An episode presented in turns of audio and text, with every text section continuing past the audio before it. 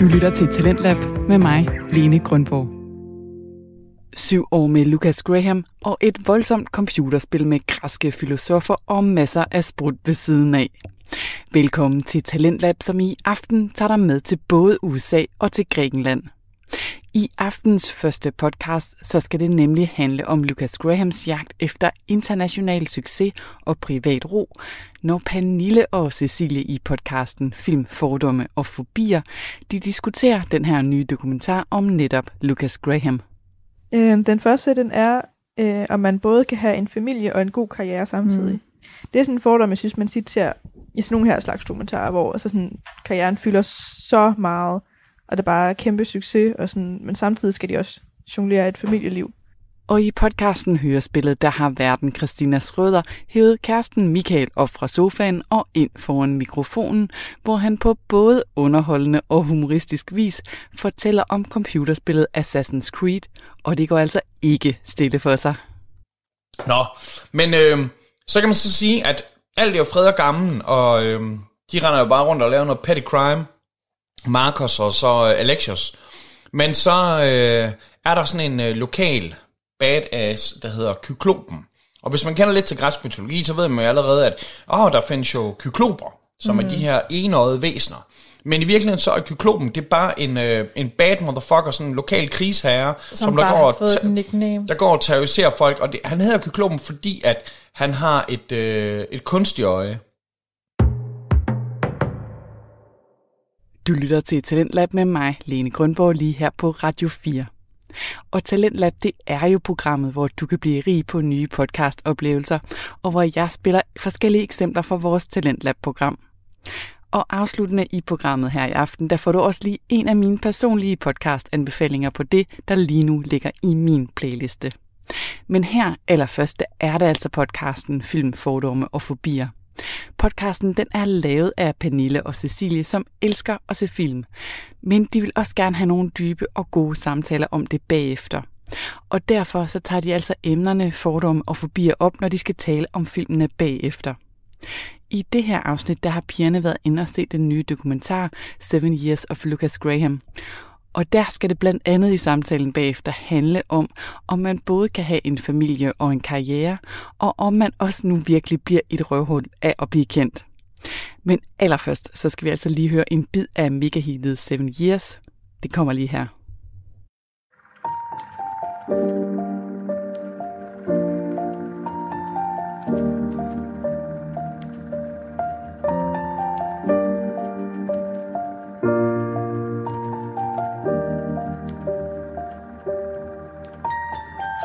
Once I was seven years old, my mama told me, Go make yourself some friends or you'll be lonely. Once I was seven years old.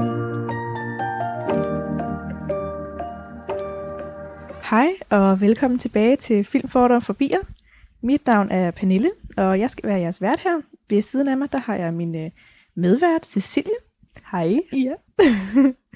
og i dag, der skal vi snakke om Lucas Graham-dokumentaren, der hedder Seven Years, som vi var inde til forpremiere på her i mandags. Mm-hmm. Og ja, det er sådan set det, det skal handle om i dag. Mm-hmm. Øh, og instruktøren, han kan faktisk også ud og snakke her til den her forpremiere, vi var til. Så det var mega sjovt. Mm-hmm. Men øh, afsnittet her skal handle om øh, selvfølgelig, hvad filmen handler om, som det plejer. Og så øh, har vi lidt facts om Lucas. Og så har vi nogle fordomme og nogle fobier med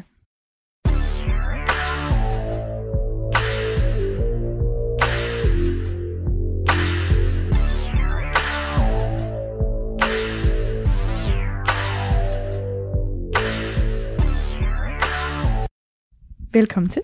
Tak. I dag der sidder vi jo øh, ikke i studiet. Nej. Det kan man nok høre. Ja, måske. Det ved jeg faktisk ikke. Nej, det håber vi ikke er så slemt. Nej. Men det er som øh, jeg efterhånden har sagt et par gange, også med ugen der gik, at, mm. øh, at øh, studiet er ved at blive øh, flyttet. Mm-hmm. Mm. Det er spændende. Ja, det er spændende, øh, men gør også, at vi lige må hygge lidt i sofaen. Ja, til. det er også rart nok. Der har yeah. jeg noget kaffe ved siden af mig. Ja. Yeah. Jeg har bare cookies. Vi er vant til det fra coronaperioden. Ja, det, det er rigtigt. Det er det samme. Har du noget øh, spændende at sige fra den her uge, der er sket? Hvad har du lavet? Noget sjovt? Ja, jeg har været til ret mange møder, synes Ja. jeg. Det har været en mødefuld Ja, uge. det synes jeg virkelig. synes jeg også næste uge bliver. Synes vi skal så meget. Ja. Det er dejligt. Næste uge, men det kan godt være. Ja, jeg har været til mange møder, og så Mhm. har jeg øh, lavet meget podcast også egentlig, Ja. synes jeg. Ja, så har jeg vasket rigtig meget tøj. Den Ja. Det er fedt. Jeg tror også, jeg skal også tøj, når jeg kommer hjem. Ja. Så det er også fedt. Ja. Ellers så synes jeg, jeg glæder mig til weekenden, jeg skal ikke rigtig noget, så det bliver Mm. mm. dejligt. Ja. Mm. Jeg får gæster hele weekenden. Ja, på grund af Christian, din kæreste, som har fødselsdag. Ja, han havde fødselsdag i går. Mm. Så vi holder hans fødselsdag her i weekenden. Det bliver også mega hyggeligt. Ja. Ja, ellers så sker der ikke så meget. Vi er sådan meget afslappet. Ja. Det er nok, fordi vi sidder i en sofa. Vi står ikke op, som vi plejer. Nej, ja. Ej, det er så fint. Jamen, øh, skal vi bare hoppe øh, lige ud i det? det synes jeg. Ja, Seven Years, den handler jo om øh, Lucas Grahams' syv år, fra da han vælger at rejse til USA for at lave musik, Mhm. til han bliver nomineret til en Grammy i år 2017, og til han skal være far i 2018. Og så slutter så dokumentaren med, at øh, man ser den her positive graviditetstest i 2019, Mm. øh, hvor Lucas og hans kone så skal have deres andet barn. Og det har de jo så selvfølgelig fået her i 2020. Men ja, Lucas han øh, er faktisk det første band i Danmark, som har fået 1 milliard afspilninger på Spotify og på YouTube, hvilket jeg synes er ret sejt faktisk. Mhm. Øhm, men tilbage i 2013, der vidste ingen, hvor store det ville blive i fremtiden. Og bandet det blev så signeret med pladeselskabet Warner Bros. Records, og deres rejse i USA, den begynder så altså her. Øh, først så ville Warner Bros. ikke rigtig udgive deres musik, fordi de ikke havde et, et sådan hit, sådan standard hit. Du ved, sådan en sang, som man bare ved bliver et hit. Ja, Øhm, en single. Ja, lige præcis. Ja. Så de havde ikke noget sådan at starte ud med. Øhm, så derfor så øhm, blev vil Warner Bros. ikke øh, udgive deres musik i USA, men så blev Lucas' musik så udgivet i Danmark i stedet for, Mm. øhm, udenom alt det her med Warner Bros. Mm. Og så blev det så en kæmpe succes i Danmark, og så valgte Warner Bros. alligevel at udgive singlen øh, Seven Years, og så senere resten Ja. af albumet. Det er faktisk sjovt lige til det, fordi at i filmen, der Mhm. forstod jeg det som, eller dokumentar, der forstod jeg det som om, at da Seven Years kom til, så ville de gerne øh, udgive det. Men så Mhm. hørte jeg en øh, podcast, hvor øh, René, som har, øh, det lyder som om fornavn med ham, det vil jeg ikke lige kunne huske efternavnet, han øh, er ude at gå med komikeren Christian Fuglendorf. Og det er René, det er instruktøren Ja, til dokumentaren. præcis. Mm, ham, der har filmet det hele. Og han siger her, at øh, de kunne faktisk godt lide Seven Years Warner Bros., men de ville ikke øh, udgive den, fordi de synes heller ikke, det var en single. Så det var så derfor, at de tog hjem og spillede det i Danmark for sådan at bevise, at, At den godt kunne. at den godt kunne. Og Ja. det er jo vildt, fordi der sidder jo øhm, der sidder jo en i studiet og hører den her Seven Years, som faktisk har øh, lavet musik for Timberlake også. Mm. Ja, og han siger jo, at det er den bedste sang, han nogensinde har skrevet, eller har hørt. Mm. Øh, så det er lidt vildt, at så kommer man op til et studie, og så er de sådan alligevel, nej, ved ikke rigtigt. Mm. Altså, det fortæller bare lidt om branchen, Ja, må man sige. Jeg tror også, det er en virkelig, virkelig hård branche, branche Ja. at komme ud i. især i USA. Ja, især som lille dansker, altså mm. der Mhm. skal ud og lige pludselig være det store. Det var også det, de sagde i starten, at det kan godt være, at der er en Lucas i Danmark, men i USA er der måske syv, der er ligesom Lucas, Mm. at de er helt store. Det er rigtigt. Så branchen er bare noget helt andet. Ja. Ja. Ja, filmen den øh, tager sig en igennem rejsen med øh, banebusser og swimmingpools i Los Angeles og Christianias gader, hvor øh, Lucas han så skal lære at jonglere mellem sin personlige integ- hvad hedder det? integritet, Mm. det er et meget svært ord, øh, Mhm. familieliv og en altomsluttende karriere, som der faktisk tager rigtig hårdt på Lucas. Ja, det kan man godt mærke. Ja, han siger han også, altså sådan, han synes jo, det er mega hårdt. Ja. Jamen, øhm, ja, jeg har skrevet, hvem er Lucas Graham for Cecilia, men det er fordi, at det skal jo ikke være nogen hemmelighed, at jeg altid har været stor fan af ham. Mm. Og det var jo også egentlig øh, mig, der kom med ideen til at komme ind og se ham, fordi at jeg, yes, han har fulgt mig igennem mange år, synes jeg. Mm. Og jeg kan godt lide det her med, at han, han er, det er jo et band. Altså han ser, at Lucas Graham er jo et band, det er jo ikke en sanger. Han hedder jo heller ikke, men det kommer vi til, ikke Lucas Graham.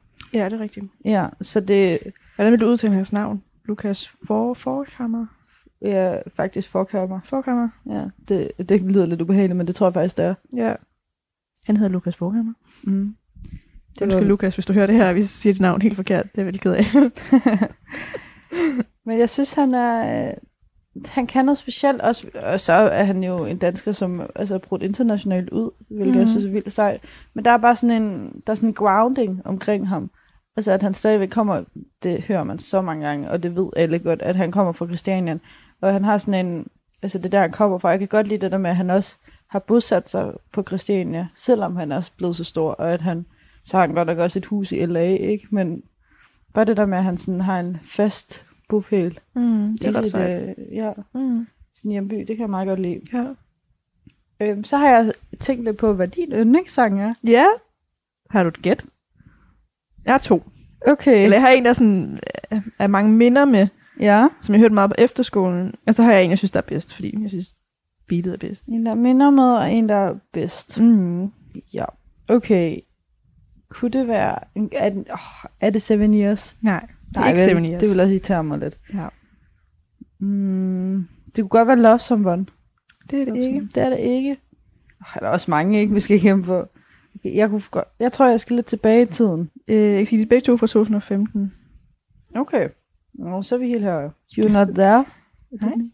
Strip no more. Det er en af dem. Mm. Den synes jeg har et rigtig godt beat. Ja, den kan jeg også det er godt lide. lige min musiksmag. Den er god. What happened to perfect? Nej. Nej. Hvis du kigger på navnet, Ja. og så min kære kærestes efternavn. Nå, Take a World by Storm. Ah, det har du Ja. egentlig sagt. Det har jeg. Ja. Fordi min kæreste, han hedder Storm til efternavn. Og Mm. på efterskolen, der hørte vi den virkelig meget. Og så hver Mm. gang den kom på, så skulle bare hele efterskolen jo bare danse, eller sådan vores Ja. gruppe. Og om ham, min kæreste, Ej, fordi det var. Take the World by Storm, fordi han hed Storm. Ja. Ja. Så den er der ret mange minder med. Det er ikke, fordi jeg synes, den er sådan, jo, den er god, men det er ikke sådan en wow. Nej, det er heller Øhm, ikke min yndlings. Men, men den er bare så mange minder med den. Mm. Hvor jeg, jeg kan virkelig godt lide Strip More. Hvad er din yndlingssang? Jamen, jeg sad og tænkte lidt på det, og jeg må indrømme, at jeg har nok et par stykker. Ja, kom med dem. Men jeg kan rigtig godt lide uh, Better Than Yourself, Mm-hmm. Den har som jeg en af de første. Øhm, den er rigtig god. Det handler om hans ven i fængsel. Mm. Ja, virkelig Ja. god. Også fordi, jeg synes, han har en virkelig god stemme i den. Mm. Så Strip No More kan jeg også rigtig godt lide, det er fordi, at jeg kan den næsten udenad. Altså, ja. så det gør den også lidt fed, ikke? Så kan jeg rigtig godt lide nogle af de nye. Um, Not a Damn Thing Change, synes jeg er rigtig god. Den har fedt beat også. Uh, Love Someone har jeg hørt lidt for meget, men da den kom ud, kunne jeg rigtig godt lide den. Ja, Mm. uh, yeah. det tror jeg. Jo, så kan jeg rigtig godt lide um, uh, You Not There, synes jeg Ja. også er virkelig godt. Ej, den rammer også lige ja. hjertet hver gang. Men det er også fordi, han har spillet den på et tidspunkt øh, til noget... Det må have været et eller andet royal, fordi de kongelige var der, hvor han, øh, hvor han nærmest selv græd. Og det var, Ej. det var en, en stærk oplevelse. Ja. Ja. Og han er jo lige udgivet for øh, at komme med noget helt nyt. En ny sang, der hedder Where I'm From, som han har lavet med Wiz Khalifa. Wow, det Ja. er stort. Den, ja, det er det virkelig, og den synes jeg faktisk også er rigtig god. Minder lidt om de sidste par stykker, synes jeg godt nok, men, mm. øh, Mhm. men lidt en øh, ørehænger. Ja, ja. Ja. Spændende. Og jeg kan godt lide Wiz Khalifa i den, fordi det er ikke sådan, det er ikke hård web, Mm. sådan lidt blødt web, hvis man kan sige det sådan. Okay. Ja, det kan meget godt lide. Du har skrevet øh, fem facts ned omkring Ja. Lukas, skal jeg se. Det er Ja. mega fedt. ja, men det er fordi, det er jo måske alle, der er lige så store fans, som jeg er. Så Ja. lige for at få alle med. Og jeg er blandt andet en af dem. ja. Det er ikke nogen hemmelighed, at... Øh, altså, jeg har ikke hørt ham særlig meget. Nej. Og sådan, det var også dig, der foreslog, at vi skulle ind og se Mhm. dokumentaren. Og jeg synes, den var rigtig god. Og jeg kan også godt lide ham som sanger. Sådan, Ja. Bare hans musik har bare ikke været det, der sådan altid fangede mig så meget. Nej. Men det er ikke, fordi jeg synes, det er dårligt på nogen måde. Det har bare været andet, der var altså, Ja, i mere mine- dig. Ja, ja, i mine ører. Men derfor synes jeg stadig, altså, det er en super spændende film, og mm. Mhm. en super spændende rejse, han har været på. ja. Også fordi, at film, altså det kan vi måske lige hurtigt sige, at Mm. film er jo ikke et øh, glansbillede, Mm-mm. og det kan jeg virkelig godt lide. Men det kommer vi også ind på fordomme, så ja. Lad os gemme den. Lad os høre dine øh, fem facts. Den første har vi lidt kommet ind på, at han ikke hedder Graham til efternavn. Mm. Det er jo faktisk et form for bandnavn, et fiktivt navn til hans band. Mm. At hans øh, rigtige efternavn, det er Fuckhammer, Fuckhammer, tror jeg. Øhm, og det er hans fars irske efternavn, Mm. og hans far er død, hvis man ikke vidste det. Ja. ja og det er den der Jønner, der er øh, en hyldest til. Ja. Hans kone hedder Rillo, Mhm. og øh, de har to børn sammen nu, og de bor på Christiania og i LA. ja, Ja, det er også lækkert, var det var Christiania og LA, det fede to altså, øh, Ikoniske steder, begge ja. ja, faktisk. Um, en tredje effekt er, at han øh, er på Snapchat, Uh-huh. hvilket jeg ikke vidste. under navnet Lucas Graham, og ifølge mine kilder, så er han faktisk ret aktiv der. Nå, Så spændende. det kunne være en idé at følge ham der, hvis man er til det. Mhm. En fjerde effekt er, at han i Løvernes Konge 3 lægger stemme til Simba. Wow. Ja, og det vidste jeg ikke. Nej, det Men jeg ved så ikke, øh, Simba, hvor gammel han er. Han må være far i træerne. Det, altså, jeg har ikke, tror ikke, jeg har set træerne. Nej, det tror jeg, uden at være helt... Ja, fordi han, altså, han altså, er jo barn i etteren, og så Ja. bliver han voksen i etteren. Ja, og i toerne er han jo fa- far. Ja, jeg ved ikke, hvad han er i træerne. Han må være Nej, gammel. der må være nogle Disney-eksperter, der lige kommer og slår os. ja, Det er ikke okay, vi ikke gør det her. shit. Han må være gammel i træerne. Ja, det passer.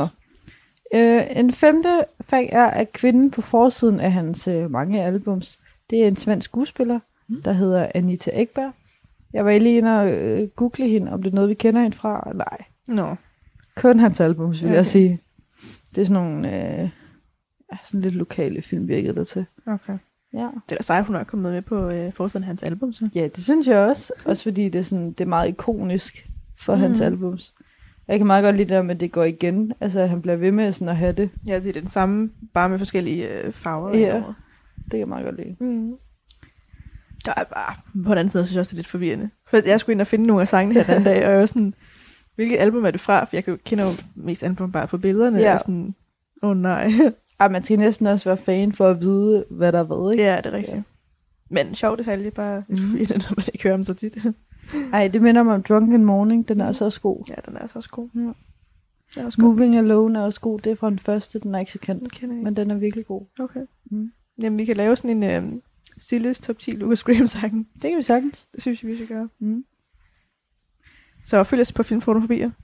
Inde på, På Instagram, Instagram. Ja. Så kan I se det. Det vil jeg gerne lave. Meget det synes gerne. jeg bliver nice. Okay. Ja.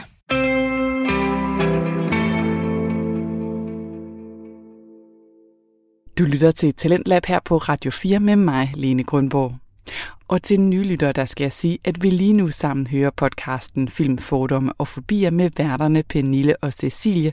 Og de diskuterer altså dokumentaren Seven Years of Lucas Graham.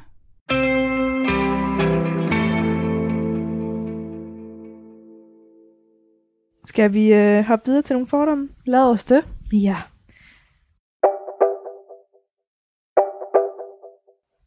Du har skrevet to ned. Det har jeg. Øh, den første, den er, øh, om man både kan have en familie og en god karriere samtidig. Mm. Det er sådan en fordom, jeg synes, man tit ser i sådan nogle her slags dokumentarer, hvor altså sådan, karrieren fylder så meget, og det er bare kæmpe succes, og sådan, men samtidig skal de også jonglere et familieliv. Og i modsat til sådan de der film, hvor altså moren eller faren er hjemme og ikke er på arbejde, og så kører mm. familien. Hvor, hvor ligger, altså, kan man have begge dele? Synes du det, man kan? Det synes jeg jo, han viser, at, at man kan Mm. i uh, dokumentaren. Men det er helt klart, at det er en udfordring, og det synes jeg også, man ser ret tydeligt. Der er sådan en scene, hvor øh, der er en fan, der har ventet på at få et billede med ham, Ej. Hvor han så siger, Simpelthen for meget. øh, nej, jeg skal desværre hjem til min datter. Altså, og så bliver hende fanen vildt sur. Ja. Øhm, hvor det er jo et godt eksempel på, at, at man måske ikke kan have begge dele. Altså, eller der er noget, er der går ud over det ene. Altså, man har jo kun ikke antal tid Ja. til, til hver ting i løbet af en dag. Ja, altså. det handler lidt om prioritering, og jeg synes Mhm. mm. faktisk, at i filmen, der viser de ret godt, at han prioriterer sine fans utrolig meget. helt meget. Altså, han, han er jo en af dem, som rent faktisk skriver autografer, får taget billeder og så han er videre. hele tiden ude med dem. Ja, så, og det er meget sjovt, de sidder i bussen på et tidspunkt, hvor at han skal prøve at finde en tid, til han kan komme hjem til sin kone. Og der siger han, at de har lavet en aftale om, at ikke mere end fire uger skal de være væk fra hinanden. Mm. Og så kigger han på hans manager og siger, men det kan man jo ikke love. Øhm, og så siger han, nej, fordi du kommer jo ikke til at kunne se hende lige nu. Og det må bare, altså for konens side, må det bare være sindssygt hårdt. Også fordi hun lever jo et mere almindeligt liv hjemme, mm. kunne jeg Mhm. forestille mig. Jeg ved ikke. så Og går hende. gravid derhjemme Lige på det tidspunkt. og, og, og hun skal jo have en almindelig hverdag til at fungere uden mm. ham, hvor han jo har en ekstravagant hverdag, og han skal Ja, jo ja. lave en masse ting, og hele tiden Mhm. fuld fart over feltet. Altså, så det er lige to forskellige ting. ja, han har jo en beskæftigelse, Lige præcis. grunden til, at han er væk. Ja. Ja. Jeg har også været langdistance med min kæreste jo mm. Mhm. i rigtig mange år. Øhm, hvor slet ikke samme niveau som det her. Altså, vi så Nej, hinanden ret tit, men der kunne jeg bare mærke hver gang, at sådan, den ene skulle noget i weekenden, Mm. som ikke havde noget med den anden at gøre, så føles den weekend lige pludselig super, super lang, fordi man Ja. selv ikke havde noget, og den anden havde i gang en masse, havde ikke tid til at skrive til en, og man var vant til at se hinanden hver weekend. Mm. Mm. Så jeg kan bare virkelig, virkelig sætte mig ind i hendes sted, Ja, med at det må bare være så mega hårdt at være hjemme. det tror jeg også, men det er også, altså, det er også meget sejt, de har holdt sammen. Det synes jeg ligesom også. dig, Christian, Ja, ja. faktisk. At det kan lade sig gøre. Ja, og de, nu har de jo under corona haft ret meget tid sammen, kan man sige. Man ser også altså, rigtig mange videoer fra deres hjem lige nu, men det er jo nok, fordi han ikke kan komme til LA. Ja. Ja. Så har jeg skrevet ned øhm, en fordom, jeg har om, at man ikke kan være kendt og have en familie, almindelig familie samtidig. Mm. Det er jo lidt det samme. Ja. Hvad synes du om det? Ja, lidt det samme som før, men jeg kan godt se det der med, for eksempel, nu nævnte du det med fan, fans, Mm. den ene fan, at, øh, at hun eller han var blevet så sur, at faktisk, da han kom hjem til hotellet, der skriver den her fan til ham på et eller andet medie, jeg ved ikke hvor, Ja. at øh, øh, hans adresse til, så alle andre fans kan komme og øh, bede om autografer, så kan genere ham. Ja, chikanere. Ja, og det synes konen er totalt for meget, og øh, virkelig ubehageligt, hvilket jeg godt kan forstå. Hun står med en lille baby på armen. Hvor det må være svært altså for hende at skulle acceptere, og for ham er det sådan lidt noget andet. Han er sådan lidt, nå, jamen, der sker ikke rigtig noget, for han kender det. Altså, han, han, er ved, nok vant til situationen. Ja, altså. og han er nok vant til folk, de kommer med de lidt tomme trusler. Øhm, hvor for hende er det jo en stor ting. Jeg vil også gå i panik, hvis der er en, der skriver min adresse ud lige pludselig. Ja, ikke engang til- fordi man er kendt eller noget, men bare Nej, nej, fordi bare folk ved, den hvor man så bor. Ja, altså, det, det er ikke så kan- rart. Det kan jeg ikke så godt lide. Altså, det er meget privat. Ja. Så jeg kan godt forstå, når hun står, også fordi at hun skal måske være på det hotel, når han ikke er der heller. Med et lille barn alene. Der er altså ikke meget at forsvare sig med, hvis der kommer sådan aggressiv fans. Så ja, jeg kan godt forstå fordommen. Men jeg tror ikke, altså det kan jo lade sig gøre. Det ser vi jo med mange. ja, der er også mange kendte, der har formået at have et ret privat liv mm. nu også. Altså, Ja, også sådan større kendte end, end, end Lukas. ja, det skal jeg også sige. Hun er jo også, altså, jeg tror hun er noget inden for modebranchen, hvis jeg ikke tager helt fejl. Okay. Så hun er nok også lidt vant til det der med at have øh, en form for fans. Ikke fans, men altså hun er nok vant til at have et publikum. Lad os sige det sådan. Ja, okay. Jamen, så har jeg skrevet en fordom ned, at øh, som kendt, så bliver man et røvhul. Og den har jeg skrevet ned, fordi at det er noget, instruktøren siger til at starte med, at det er en fordom, Lucas selv døjer med, når han ser film eller dokumentaren. Mm. Fordi at han måske godt kan fremstilles en lille smule sur en gang imellem. Men jeg synes... Men jeg synes, Synes det er jo bare altså begrundet surhed. Altså sådan, jeg kan godt forstå det. Det er Ja. ja. også situationer, hvor jeg selv havde været sur. Præcis. Altså, der var blandt andet en situation, hvor de var jo nomineret til en Grammy, hvor. Ja. de så ikke vandt. Og, så, og selvfølgelig er det en mega hård ting. Altså Mm. sådan, jo, det er fedt bare at være nomineret og bla bla bla, men man vil selvfølgelig gerne have Ja. vundet. Altså, hvor der bliver Lukas rigtig sur, han vælger også at gå, hvilket jeg synes var rigtig modent af ham. At han bare Mhm. vælger at forlade situationen, det er jo sådan, man skal gøre. Ja. Øhm, hvor at han måske godt kunne have fremstået lidt som et, altså et, et røvhul. Ja. Hvor det synes jeg faktisk er helt okay, Mm. at være et, et røvhul i den situation. Så jeg synes, alle mennesker kan jo blive til et røvhul, mm. hvis de er i den forkerte situation. Men altså, jeg synes, han håndterede det rigtig fint. Ja, jeg synes også, jeg læste øh, en artikel med ham, hvor han sagde nu i dag, at han synes, det var højrøvet af ham at tro, at han ville slå sådan nogen som Beyoncé og, og Adele og så videre til sådan en konkurrence, med, eller konkurrence, øh, nominering, men når man er nomineret til tre øh, Grammys, så kan jeg da godt forstå, at man får et håb. Altså tre Grammys er ret meget. Det er det. Øhm, for, og så er det jo også fordi, at der er ingen danskere, der har vundet det før, så jeg kan godt forstå, at man har et håb, man er kommet så langt. Så lader man da lige få den med hjem. For det sidste med, ja. Ja. ja. Det er rigtigt. Men situation, lad os lige beskrive situationen, for det er faktisk en lidt speciel situation. De er færdige med øh, Grammys, de har ikke vundet noget. Alle sidder i bandet på dansk og siger, at øh, jamen, det var også fedt at være med, ikke? Mm. Jamen, jeg kan godt mærke, at det er slet, de mener det ikke helt. Nej, alle er sådan lidt... Vi prøver lige at få... Vi kan godt mærke på Lukas, han er lidt med med. Ja, Lad os ja. lige få ham op i humør ved at sige, at det er godt nok. Og det er måske også sådan lidt en, der er kamera på-agtigt. Ja, det er også lidt en dansk ting, synes jeg, at være sådan, nej, det er okay, det, skal nok gå. Ja, det er faktisk rigtigt. Hvor Lukas så siger... Nå, hvor Lukas så siger på dansk, at han... Øh, at han vil ikke skjule, at han er sur og skuffet og ked af det. Hvilket er jo helt en færre reaktion. Mm. Så er der en, øh, jeg er ikke sikker på, hvem det er, de sagde det i podcasten, men jeg fik ikke lige helt fat i det.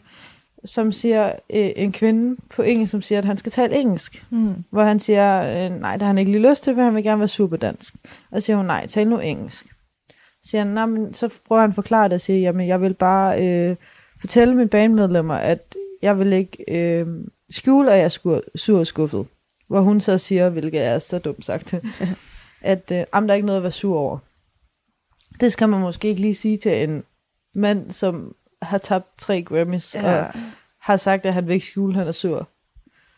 Så han kommer måske lige til at sige, at hun skal fuck af. Ja. Ja, Og hun så bliver meget fornærmet. ja det gør hun. Men det er også bare sådan en situation, hvor jeg kan se det fra begge punkter. Jeg kan godt forstå, at hun, Ja. gerne vil, hun er interesseret i det og gerne vil vide, men Ja, måske var det, det bare en situation, hvor hun skulle holde sig for sig selv. Altså, men det kan man jo altid være bagklog med. Ja, det er rigtigt. Men han, altså, han siger så også senere, at han får sagt undskyld. Ja, Ja. Så. Men nej, jeg synes ikke, øh, at øh, det er one-on-one med, at man bliver et røvhul, når man Nej. er kendt. Det synes jeg ikke. Altså, der er jo mange, der, der desværre bliver det, øh, mm. fordi at fame stiger ind til hovedet. Ja. Øhm, jeg kunne forestille mig også, at stoffer om sådan noget kunne stige ind til hovedet og gøre en mere til et røvhul.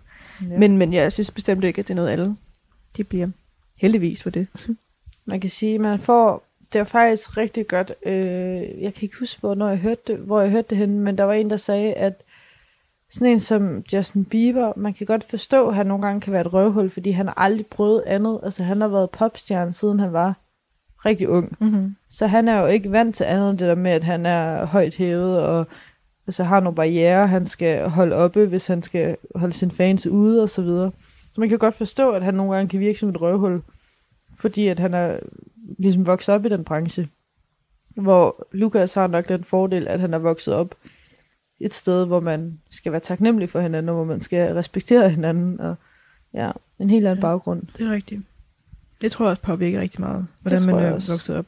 Ja. Især mange af de der børnestjerner, som jo er vokset op, Mm. altså fra de var bitte, bitte små. Mm. Det tror jeg godt kunne have, have svære ved at altså, også se det fra andre menneskers sider, Ja. ja. fordi de er vokset op sådan. Præcis. Og det er jo sjovt, fordi han har jo også været med i sådan noget som krummerne og så videre, men, Jamen, jeg tror, at hans forældre har været rigtig gode til at holde ham nede på jorden samtidig. ja. men det er nok også, fordi det virker lidt som om, at de har ikke sådan haft interessen eller ressourcerne til at gøre ham til en popstjerne, altså Mm. på bekostning af dem. De har ligesom holdt den der Christianer-stil. Og... Ja, det er rigtigt. Nå, men den sidste fordom, jeg har, det er, at det hele skal være glansbillede, når kendte portrætteres. Mm. Øh, og det kører meget godt lige ved dokumentaren, at man for eksempel så det ved Grammy, at han rent faktisk blev sur, og man ser ham også flere gange til studie-session, at han øh, bliver skuffet eller sur over hans bandmedlemmer, eller ikke synes, at noget er godt, eller ikke gider at tale med nogen. Og, og det kan jeg godt lide. Altså, det er jo, for det første er det jo det, publikum gerne vil se. Ja. Men det er jo også, det viser ligesom det reelle billede, et billede, vi kan forstå, i stedet for et glansbillede, som Ja. man nogle gange ser. Men jeg synes, det er blevet en, en ret populær ting at gøre lige i øjeblikket. Ja. Det der med, at, at kendte også almindelige mennesker. Mm. Hvor før i tiden, altså i starten af 2000, var det måske mere sådan noget, ej, kendte, de er Ja. ja. det vildeste og det bedste, og de kan ikke gøre noget forkert. Hvor nu er det blevet mere sådan, kendte også almindelige mennesker, der også Ja. har dårlige dage. Altså, der er jo kommet rigtig mange dokumentarer ud i øjeblikket om kendte. Mm. Jeg ved, der er en med Taylor Swift inde på Netflix, tror jeg. Mm. Jeg har ikke set den, men øh, Det har jeg. er den god? Mm, Ja. Viser det også dårlige dage der? Det synes jeg ikke. Nej, okay, men så er det måske, altså, Det viser ting, der går dårligt for hende, men så du får sympati for hende, og ikke for, at du tænker, hold op med reaktion. ja, okay. Ja. Nå, nej, det er lidt sjovt. Ja, men altså, det er min mening. Ja, ja, ja. Det, men Jeg har ikke set den, så jeg kan ikke sige så meget. Men nej. Jeg tror stadig, det er blevet sådan en ting, at et, i- også det med altså, sociale medier bliver vildere og vildere, at det er okay at vise sine dårlige dage. Mm. Der er jo ret mange kendte på Instagram for eksempel, så ligger de her dårlige billeder af dem selv Ja. øh, på deres story eller på deres feed, for at vise, at de også har dårlige dage. Men man kan også sige bare det, at i Taylor Swift-dokumentaren, at de viser for eksempel det der med, at Kanye West går op og afbryder hende osv. Bare det, de viser det, øh, altså er et, øh, en udvikling i dokumentarer. Men også, jeg tror også, fordi Taylor Swift er så stor en stjerne. Mm. Øhm, ikke at Louis Graham ikke er det, men Nej, jeg, han er på en anden måde. Ja, barn er lidt noget andet, når hun skal være så verdenskendt, og Mm. Jeg tror virkelig også, ligesom Justin Bieber, at hun har paraderne op hele tiden. Så Ja. jeg tror bare, at det hun viser, at Kanye West har gået op og gjort det her til hende, er at sænke paraderne Ja. for hende. Altså, Det tror jeg også.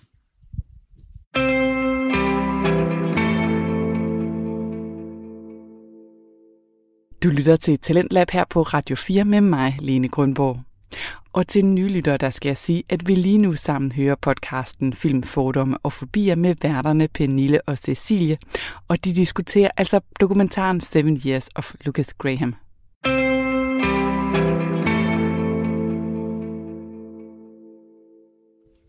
Skal vi øh, hoppe videre til nogle fobier? Lad os gøre det. Yes. Den første fobi, jeg har, det er, at man aldrig kommer til at opnå succes, eller kommer til at opnå sin drømme. Er det en fobi, du kender? Ja, helt sikkert. Ja. Også fordi, at jeg har måske... Øh, jeg tror, jeg har drømme i hvert fald, om hvad jeg rigtig godt kunne tænke mig. Øh, og jeg vil da være... Og jeg er helt sikker på, at jeg føler, at jeg gør rigtig meget for at kunne opnå dem i fremtiden. Men det er nok også, fordi jeg er sindssygt bange for, at jeg ikke kom, kommer til det. Mm. Og sådan, jeg vil være irriteret over, at jeg nåede til et punkt, hvor jeg ikke opnåede min drøm, fordi der var noget, jeg ikke havde gjort tidligere. Ja. Ej, det er jeg godt følge dig i. Ja. Hvad med dig? Jo, altså jeg tror, jeg tror, du drømmer meget større, end jeg gør. For sådan, ikke for at skyde mig selv ned, eller Nej, for nej, at gøre nej. det bedre, men sådan, jeg tror, jeg har nogle lidt mere almindelige drømme. Mm. Altså min største drøm i verden, det er om 20 år at kunne sige, at, at jeg er rigtig glad og lykkelig. Altså, Okay. ja. Det vil jeg bare gerne kunne sige, sådan, uanset hvad jeg laver, fordi det ved jeg stadig ikke, hvad jeg vil. Mm. Jeg ved bare, jeg vil gerne have en, en fantastisk familie og mm. venner omkring mig, der elsker mig. Altså, Ja. Og noget, jeg synes, der er spændende i forhold til job. Mm. Så ja, hvor jeg tror, dine er mere sådan specifikke i forhold til, hvad du gerne vil opnå. Ja, altså jeg tror, jeg er måske også et sted i livet, hvor sådan noget familie og sådan noget fylder ikke ret meget for mig Mhm. lige nu. Øhm, men det er jo også fordi, at du har en kæreste, ikke? Så, Mm. men jeg tror, for mig fylder sådan noget som at få en... Det er jo ikke nogen hemmelighed, at jeg godt vil have en radiokarriere. Det ville være mærkeligt. Mhm. Det vil jeg jo ikke holde hemmeligt. Det vil jeg også gerne. Men Ja. jeg tror mere, at du er meget mere specifikt målrettet mod det. Ja, Jeg er i hvert fald... Øh, det var som jeg sagde før, at jeg gør i hvert fald meget for, at jeg ikke når til et punkt, hvor jeg tænker, ah, Gid, jeg gjort." havde gjort det her for to år siden. Ja. ja, ja. Præcis, jeg prøver sådan at indhente mig selv nu, for at være så godt rustet, Mm. mm. som jeg overhovedet kan. Men det synes jeg også er en god idé, fordi jo mere erfaring, jo bedre. Altså, Ja. Men jeg tror også, jeg har forholdsvis sent fundet ud af, at, at jeg så godt kunne lide medierne. Altså jeg har altid set rigtig meget tv, rigtig meget radio, men hørt radio, men jeg har ikke sådan, altså for eksempel haft mediefag i skolen og så videre, som mange andre har på vores studie.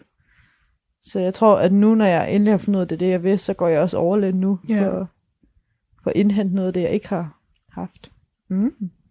det virker også fornuftigt. Du skal nok nå din drømme. I lige måde. oh, Gud. Men det synes jeg bare igen er sådan en frygt eller fobi, man godt kan have nogle gange. ja, helt sikkert. Øh, især når man ligger torsdag aften på sofaen og ser Netflix. Ja, ja, og man tænker, shit, hvor kunne jeg gøre meget andet? ja, med min tid lige når nu. man ser dem inde i bagdysten er sådan 21 år eller 19 år eller sådan noget, og har nået så langt, Ja. eller man hører ja, stjerner, som synger som 20-årige. Ej, det var virkelig min første, nu skifter jeg totalt emne, men Ja.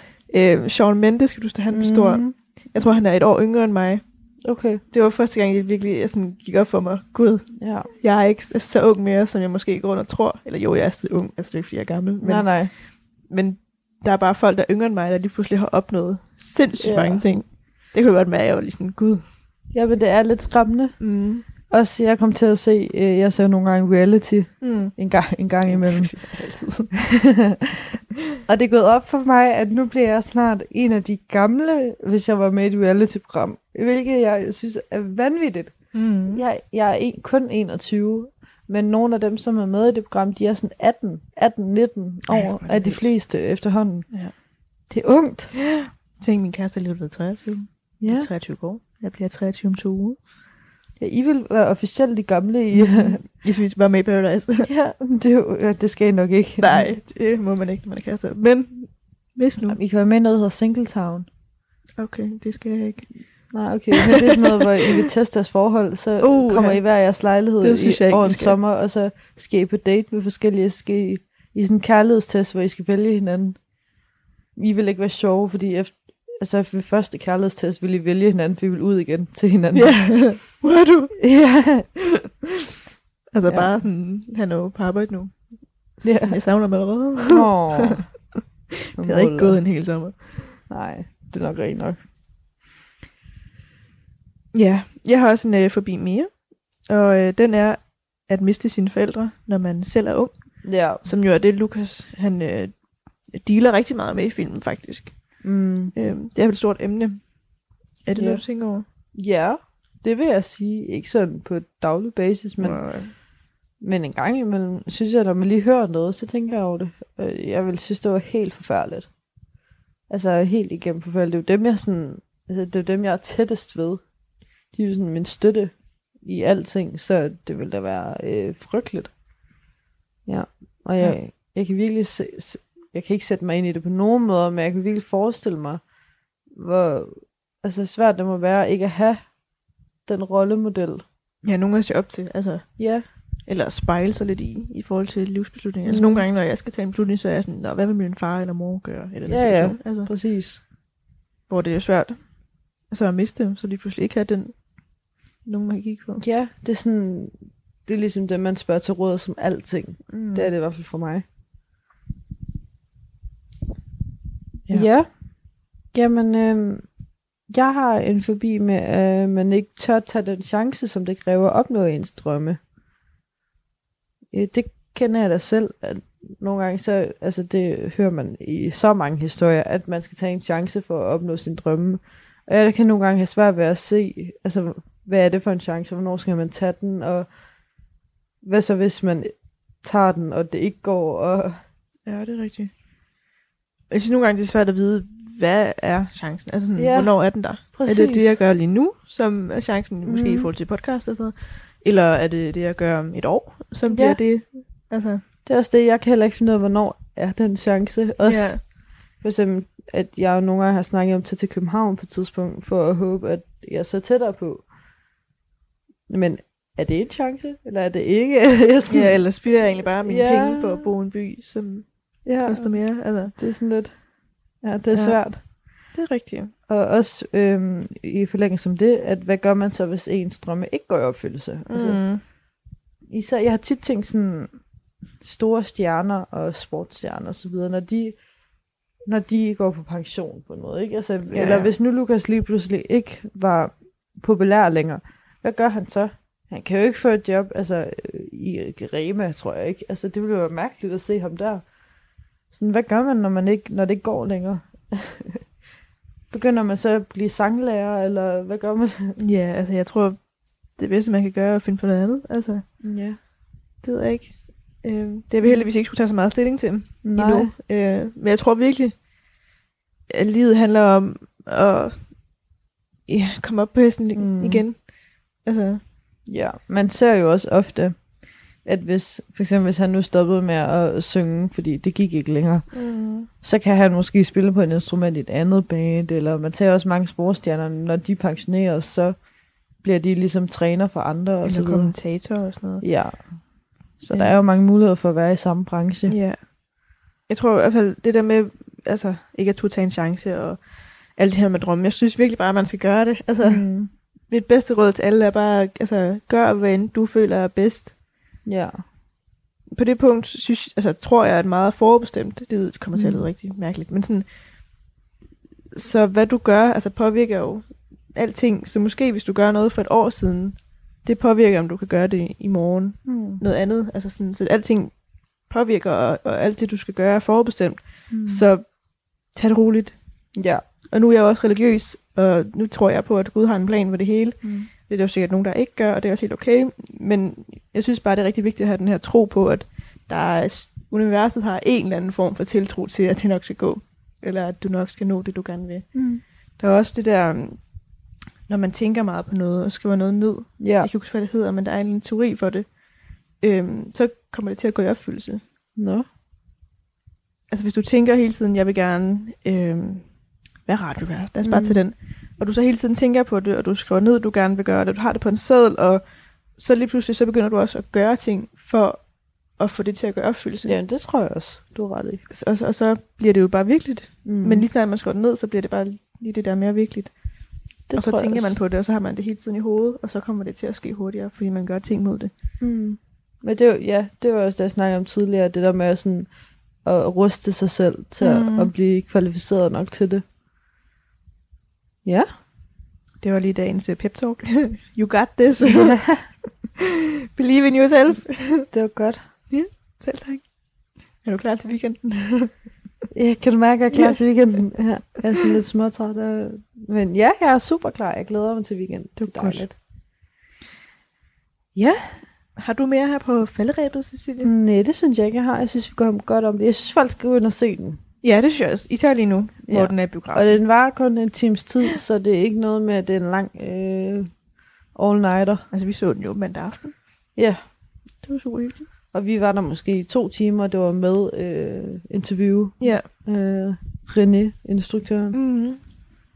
Og så synes jeg også, man skal gå ind og høre øh, podcasten her, her wow, med Christian Fuglendorf, mm. Mm. så omkring, øh, hvor, de går, hvor han går med instruktøren, fordi det er faktisk rigtig godt. Mm. Ja. Den har jeg ikke hørt, det må jeg lige få gjort. Nå, jamen, øh, jeg vil sige tak for i dag. Ja, og så vil jeg som sædvanligt lige sige, Åh, at ja. man skal huske at følge Mm. os på de sociale medier. Nu ved jeg godt, jeg har lavet promo i dag, det er jeg ked af to gange. Øhm, det du skal ikke noget. selvfølgelig også ind på Instagram og Facebook, hvis man mm-hmm. har Mhm. lyst til det. Det er i hvert fald derinde, der kommer masser af opdateringer. Ja. Det er mega nice. Og øhm, skriv til os, hvis der er noget, I gerne vil høre om. Mm. Vi laver tit sådan nogle, øh, hvad hedder det, polls Ja, inde på Instagram. afstemninger. Ja, det er et godt dansk ord. Ja. Så, sådan, så I også har ligesom medbestemmelse i, mm. hvad I har lyst til at høre om. Lucas Graham-filmen her er jo også en, I gerne vil høre om. Mm. Så det er mega nice. Øh, og skriv lige til os, hvad jeres yndlingssang er af Lucas. Ja. Det gad jeg godt høre.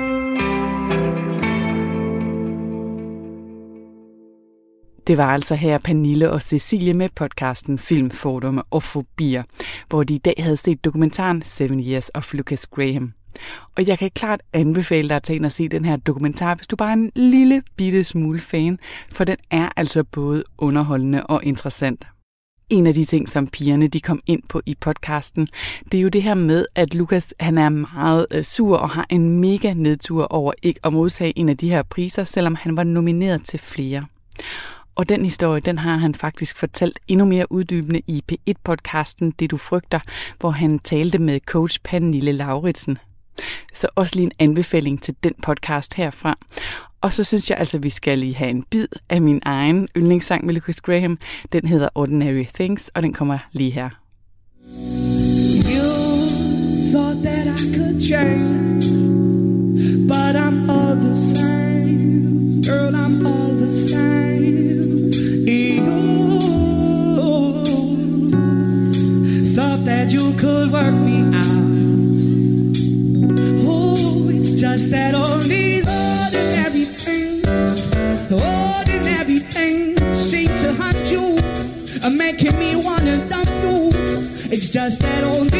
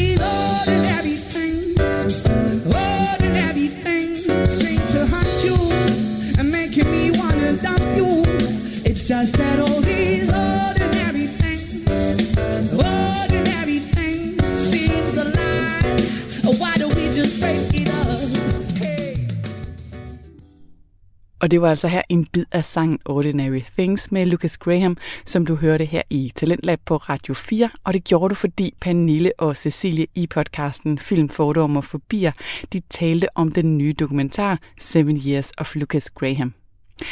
Og nu skal vi så til aftens anden lytteoplevelse. Det er podcasten Hørespillet med Christina Schrøder, som går under kunstnernavnet Stinella. Og i det her afsnit, der har hun så hævet kæresten Michael op fra sofaen. Hun har tændt mikrofonen, og så har hun ellers bedt ham fortælle nærmere om spillet Assassin's Creed, som de har spillet sammen.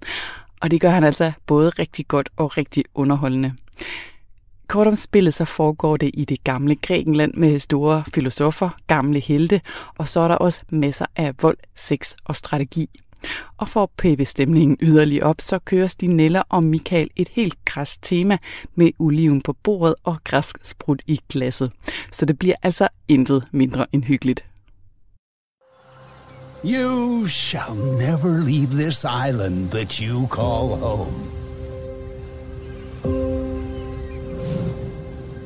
You shall never step foot out of your own village to dare and travel the world.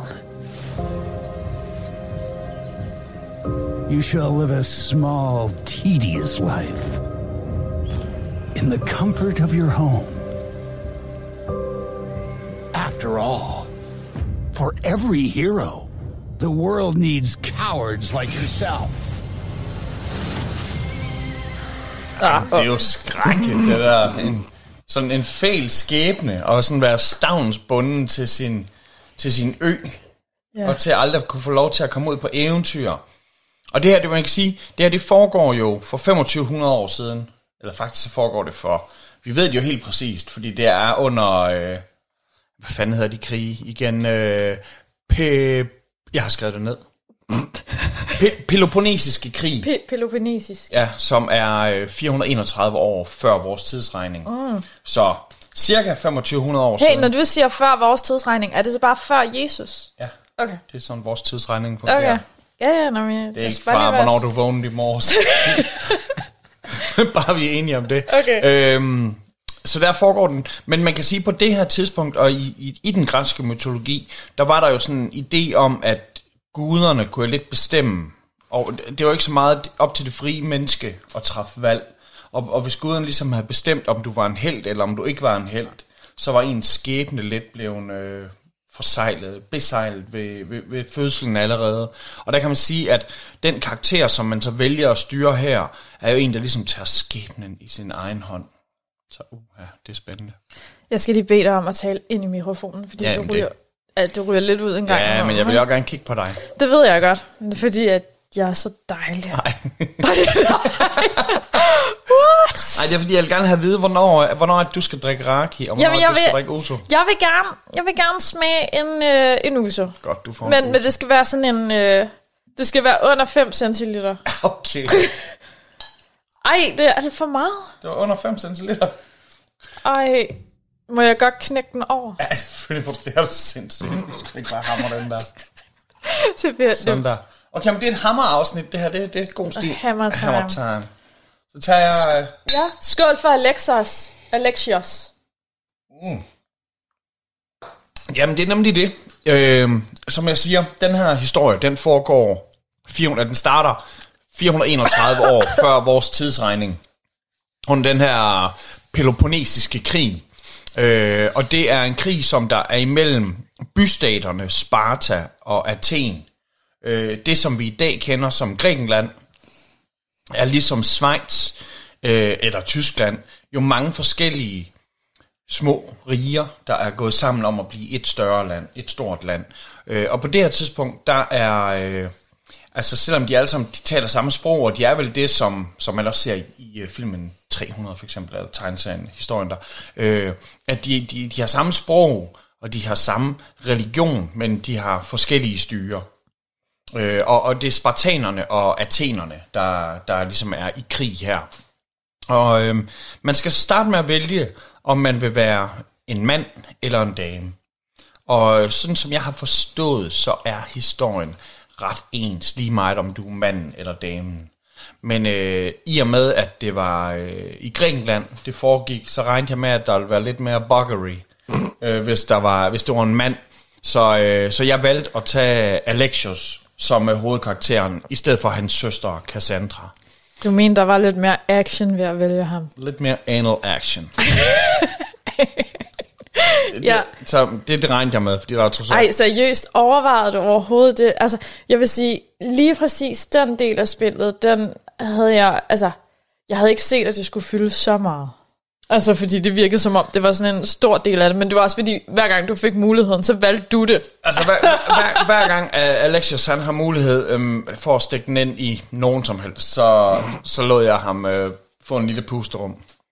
Eller hvad vi nu skal kalde det. Men øh, Alexios, han er en, øh, han er en misters, eller en såkaldt legesoldat. Og så alt efter, hvordan man vælger, så kan man også sige, at han er en assassin. Assassin's Creed, hens. Øhm, og han er, øh, selvom han er født som spartaner, så er han ikke lojal over for hverken øh, Athen eller Sparta. Han skifter lidt side hele tiden.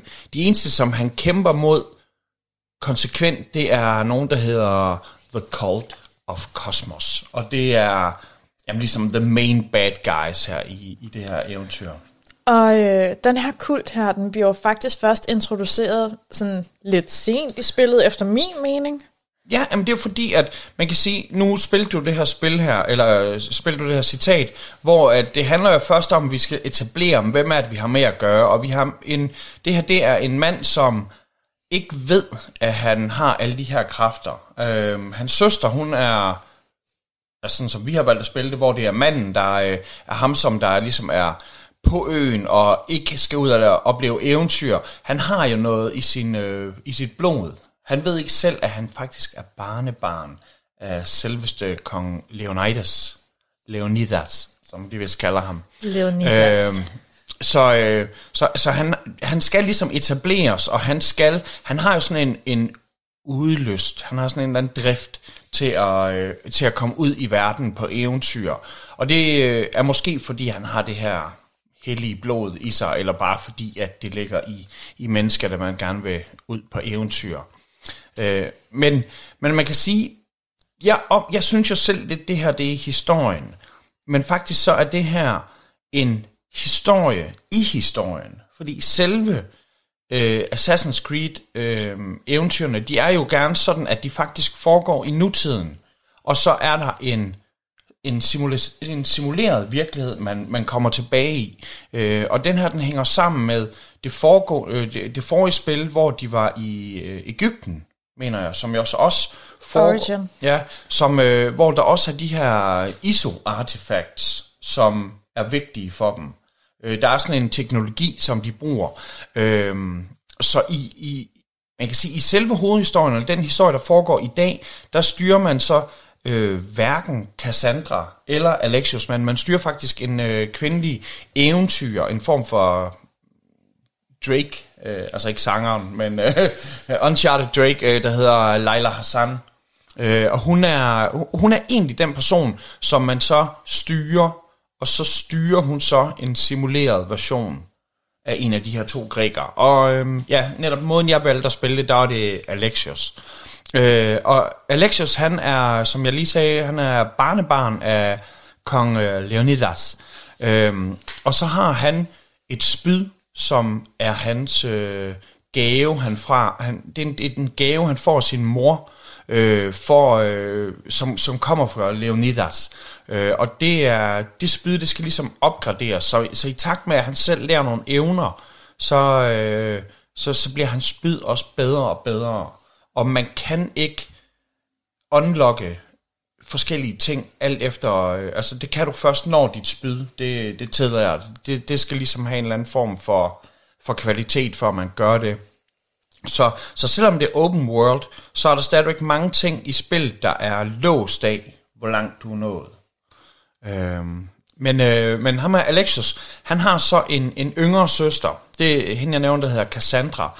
Øh, og, og spillet det starter egentlig med, at der er nogle øh, præster, som vi så senere viser sig, at det er The Cult of Cosmos. Øh, der, der er nogen, der siger, at søsteren, hun kommer til at være Athens undergang, øh, undskyld, Spartas undergang, og derfor så vælger de så, at hun skal ofres. Og hvis man øh, har set øh, 300-filmen, der, der har man jo set, at de heller ikke i Sparta, de er jo ikke blege for at kaste en baby ud fra, fra en klippe. Fordi hvis der er et barn, der er svageligt, så, så bliver det øh, kasseret til at starte med.